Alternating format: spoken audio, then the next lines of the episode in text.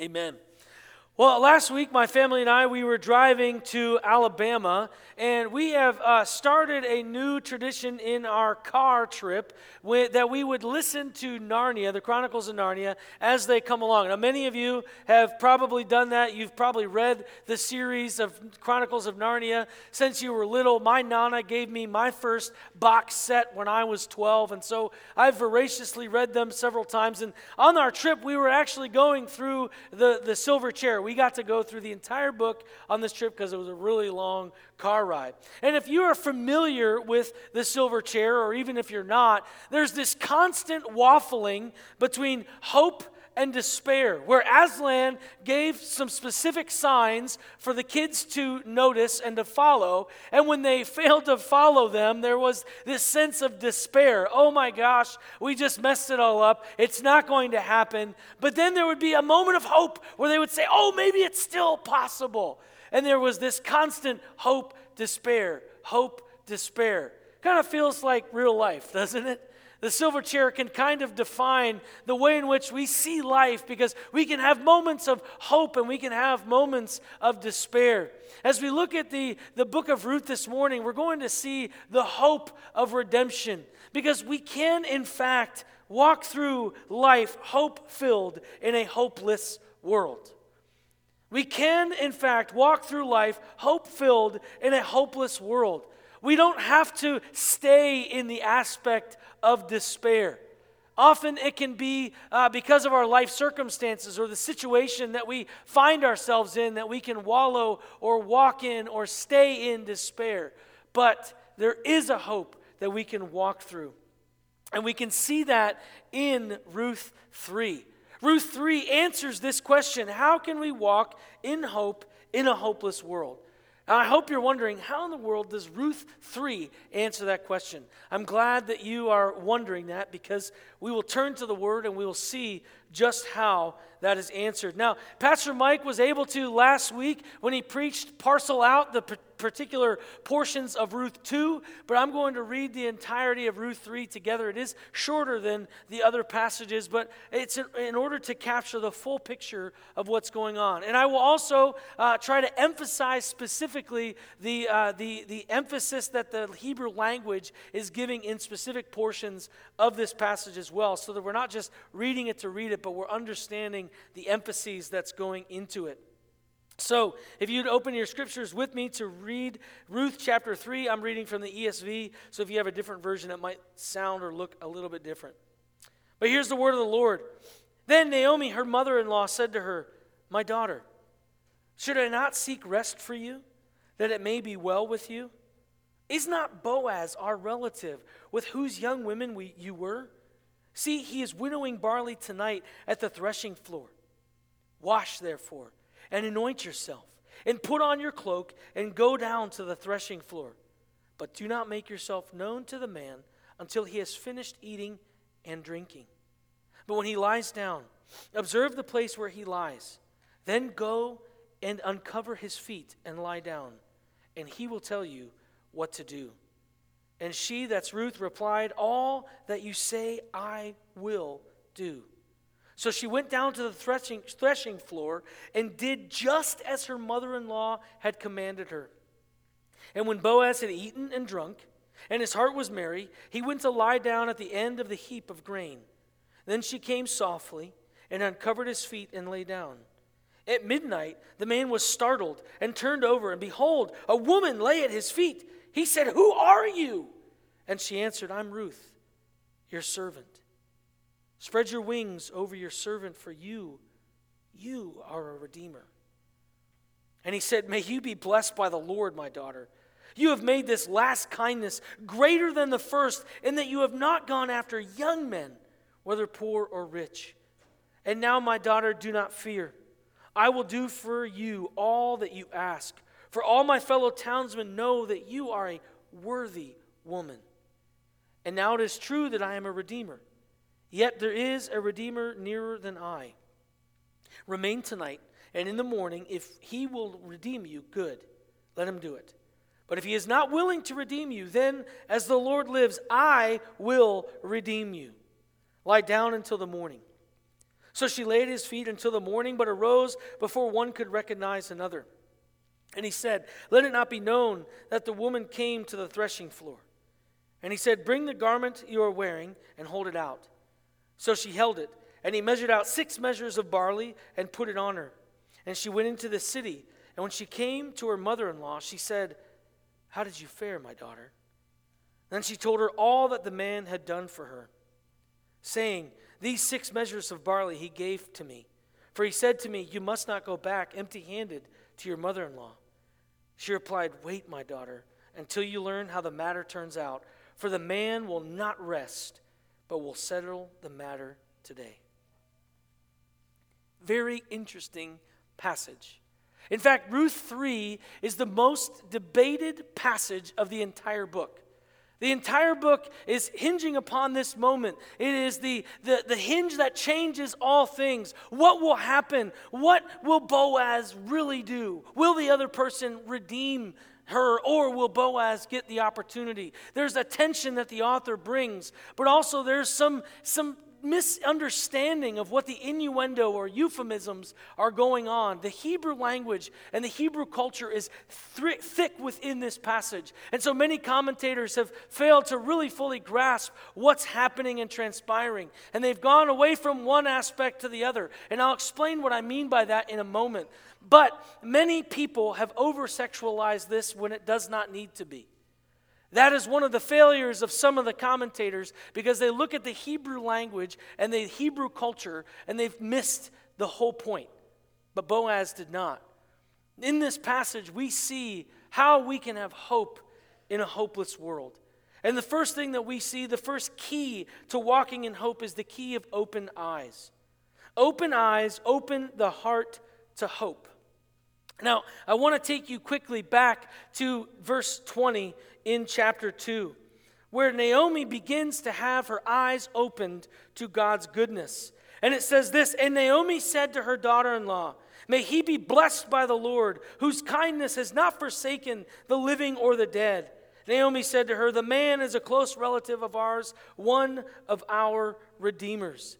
Here in that passage in 220, Naomi begins to have open eyes to God's favor. If you remember in Ruth 1, she said, Call me Mara because I am bitter and life will never be good. God is only against me. God can't ever love me again. The, the Hesed, the loving kindness of God can go to you, but it is closed off and done for me. But when Ruth comes and shares the blessing of the refuge that Boaz brought about in chapter 2, Naomi begins to see God is doing something. She begins to have a deepening of recognizing the favor of God. God's favor was in that moment, and she didn't miss it. Now, she could have allowed her bitterness, her anger, her frustration that she displayed in chapter 1 to completely blind her to the favor that God was showing through Boaz, but she caught it. Her open eyes gave her an open heart to hope. An open heart to hope. Where she walked in hopelessness, she saw the favor of God. And so I encourage us as we want to walk in hope in a hopeless world that we need to seek to find the Lord's favor despite the despair. Seek to find the Lord's favor despite the despair. This is just like the silver chair. If you're familiar with the story, when they would miss a sign and they would walk into despair, all of a sudden something would happen that would change the whole perspective of the group of children. They saw some of the things that they missed earlier and they see it now and they recognize this is what we need to do. Hope was reborn within their hearts, and this is exactly what's happening in the life of Naomi. Her language was so strong and fierce in Ruth 1. But she softens to God and in verses 1 through 6 develops a plan that's kind of wild, and I'll explain that in a moment. But no matter what's going on in your life, just like Naomi, you may feel bitter, angry, frustrated, you might be despairing, but there are moments and glimmers that God has to show you of His favor. Do not allow your circumstances or your situations to miss what God is up to. Naomi recognized the significance not just of Boaz being a refuge to her, but she knew in her mind, he's a redeemer, he's a kinsman. This is not coincidence. This was not an accident. Ruth didn't just randomly stumble into Boaz's field. You see, she didn't purposely go to Boaz's field, it wasn't a setup at all. She was there, and it was God's coincidental work that He was doing to bring about the plan of redemption for Naomi and Ruth. One of my favorite sayings in life is that there are no coincidences with God. He has it all together. He's putting the plan. You can write that down if you want to. It's not one of your points, but it's important to remember. There are no coincidences with God. And so if something happens in your life and you say, oh, that's a coincidence, eh, it's probably not. It's probably God doing something. And He's like, hello, wake up, wake up, wake up. I'm doing something. I don't care about the despair in your life. I'm up to something. There's a story of a guy, and I'll, I'll say this really quickly because maybe you've heard it, where there was a flood in his area. And he was ready on the brink of death. And someone said, Well, are you believing that God's going to save you? He's like, Yeah, I've been praying all day. So he goes up to, you know, the, the, to the second floor, and, and a fire rescue says, Hey, come on in the boat. Come on, we're going to save you. No, no, no, no. God's going to rescue me. I'm praying. He's going to rescue me. Okay, well, then he has another person, a helicopter, come by and say, Hey, let me pick you up. I really am going to help you out. No, no, no. God's got me. God's got me. And eventually the guy dies into the flood because he wasn't recognizing that the boat and the helicopter were from God. So often we miss what Jesus is up to because we are so despaired about our time and circumstances. We need to seek to find God's favor despite the despair. If we have eyes on all of the hopelessness around us, we will walk in despair and not hope. But this new idea of new hope, where we see this hope with open eyes, it transforms our lives and brings us to the second key. And the second key that we see in the story of Ruth to walking in hope is the key of faith. Because renewed hope renews faith. Renewed hope renews faith. Not only was Naomi in a place of hopelessness, she was in a place of faithlessness. She had no faith that the chesed of God could ever return to her. She was losing faith in the one and only true God. But now, with this renewed hope from chapter 2, verse 20, she began to have a faith filled, risky scheme develop. A plan that was absolutely, really 100% not normative. But she took a faith filled risk because her renewed hope renewed her faith. The plan that Naomi orchestrates in this might seem at first blush not a big deal, but I'm going to share with you that it is a big deal. How she developed this plan was faith filled. In fact, one commentator says by this time, Naomi's faith is strong. She has confidence in Boaz's integrity and apparently in the hidden hand of God to govern his reactions when he awakens. She is renewed in her hope and she's renewed in her faith. And one of the things that Naomi shows us is a statement that I think we can all remember is that hope fuels faith. Hope fuels faith. Now, I want to show you a quick little drawing that I put together that you yourself can draw. This is how wonderful it is. I'm such a terrible artist that anyone can draw the things that I draw so that you can remember the point that I'm trying to make. Hope fuels faith. Watch this.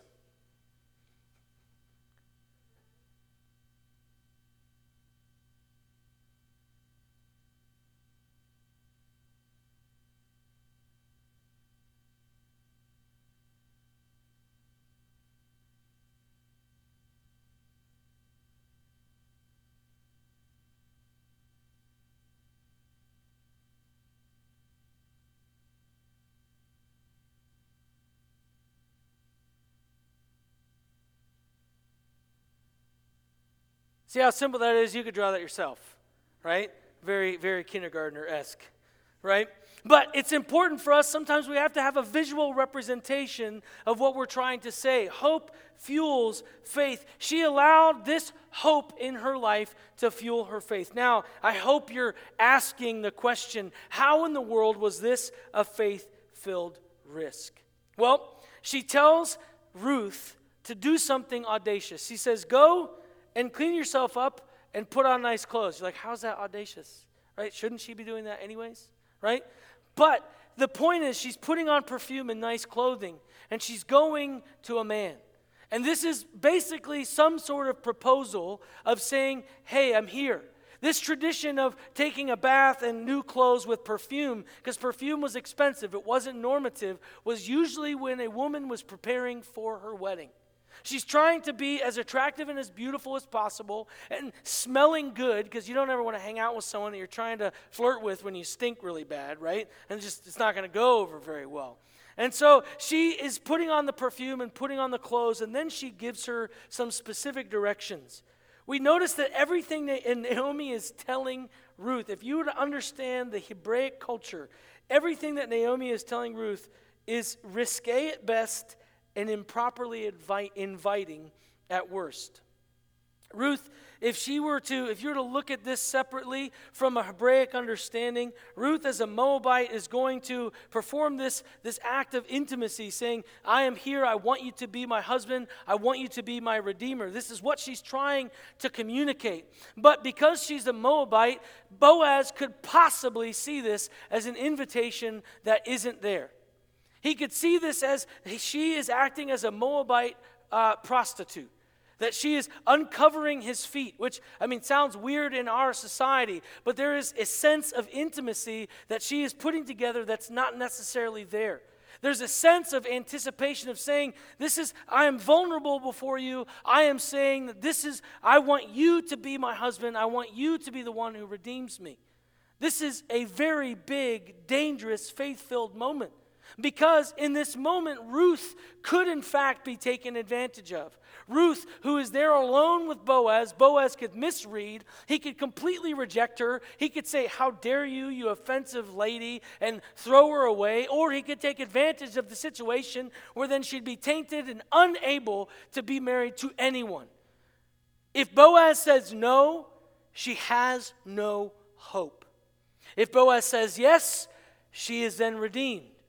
It's a, you might say, oh, this is a big gamble. Well, there are no gambling things with God. If God has put this together, God is putting something together for a reason.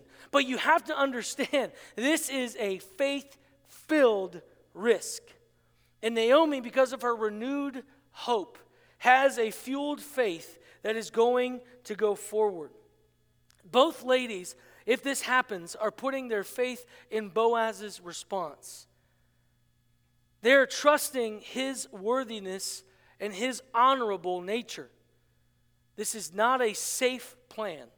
I, I, don't know how I can give that to you any more explicitly. This plan is not safe, it is a plan filled with faith. I want you to capture that.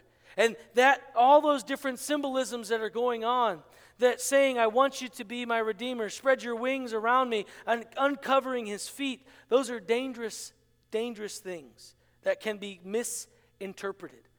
But both women trust the fact that Boaz is going to interpret it appropriately. Everything hinges upon Boaz's response. At the end of 6, there's this anticipation. At the end of, of verse 6, what is Ruth going to do? Because Ruth, uh, even though she's a Moabitess, would totally understand what these actions could be interpreted as. She knows what she's going to, be, to mean by them if she obeys Naomi's suggestions. She understands what Naomi is saying, but she also knows very well what could happen if it's misinterpreted. Have you ever had a communication with somebody and it was completely misinterpreted? You said something that you meant one way and they totally heard it a different way? Well, this is a purposeful conversation that could go either way. So, what is Ruth going to do? And then Ruth gives us the third key to walking in hope. It's the key of obedience. Obedience proves our faith.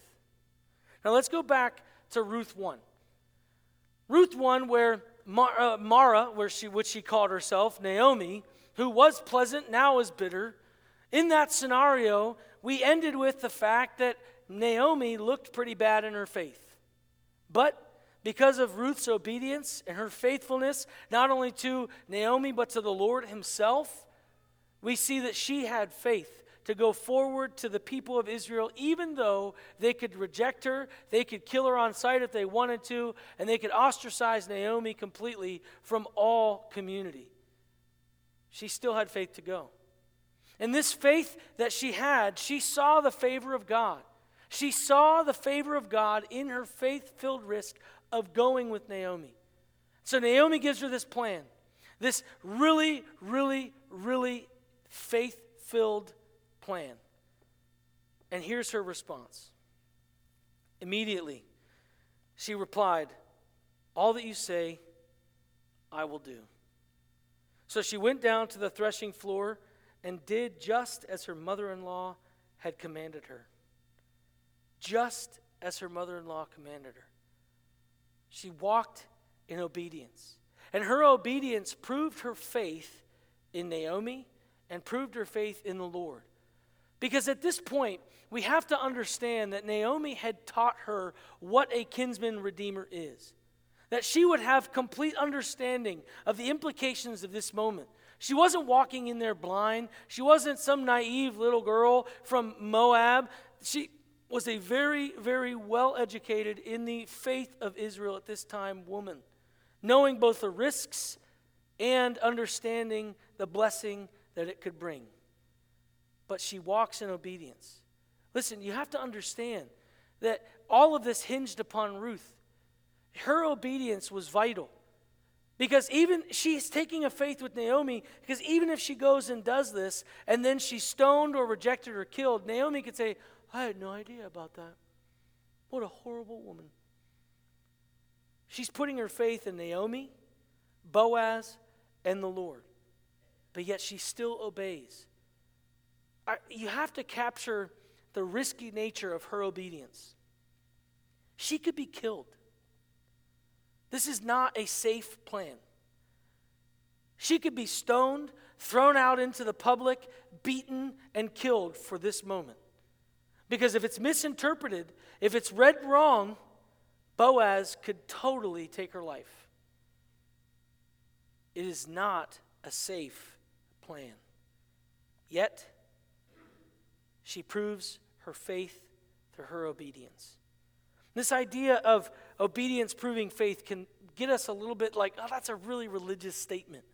James talks about the importance of obeying in faith, where our obedience and our walking in truth proves our faith. That it shows that we believe in who God is. Let me give you an example with this chair. Many of you are wondering why is that chair there? Some of you might have been afraid I'd throw it because I've done that before. So let me just say, I believe, I'm going to tell you, as the people here online and in person, I believe that this chair can carry my weight. I believe it.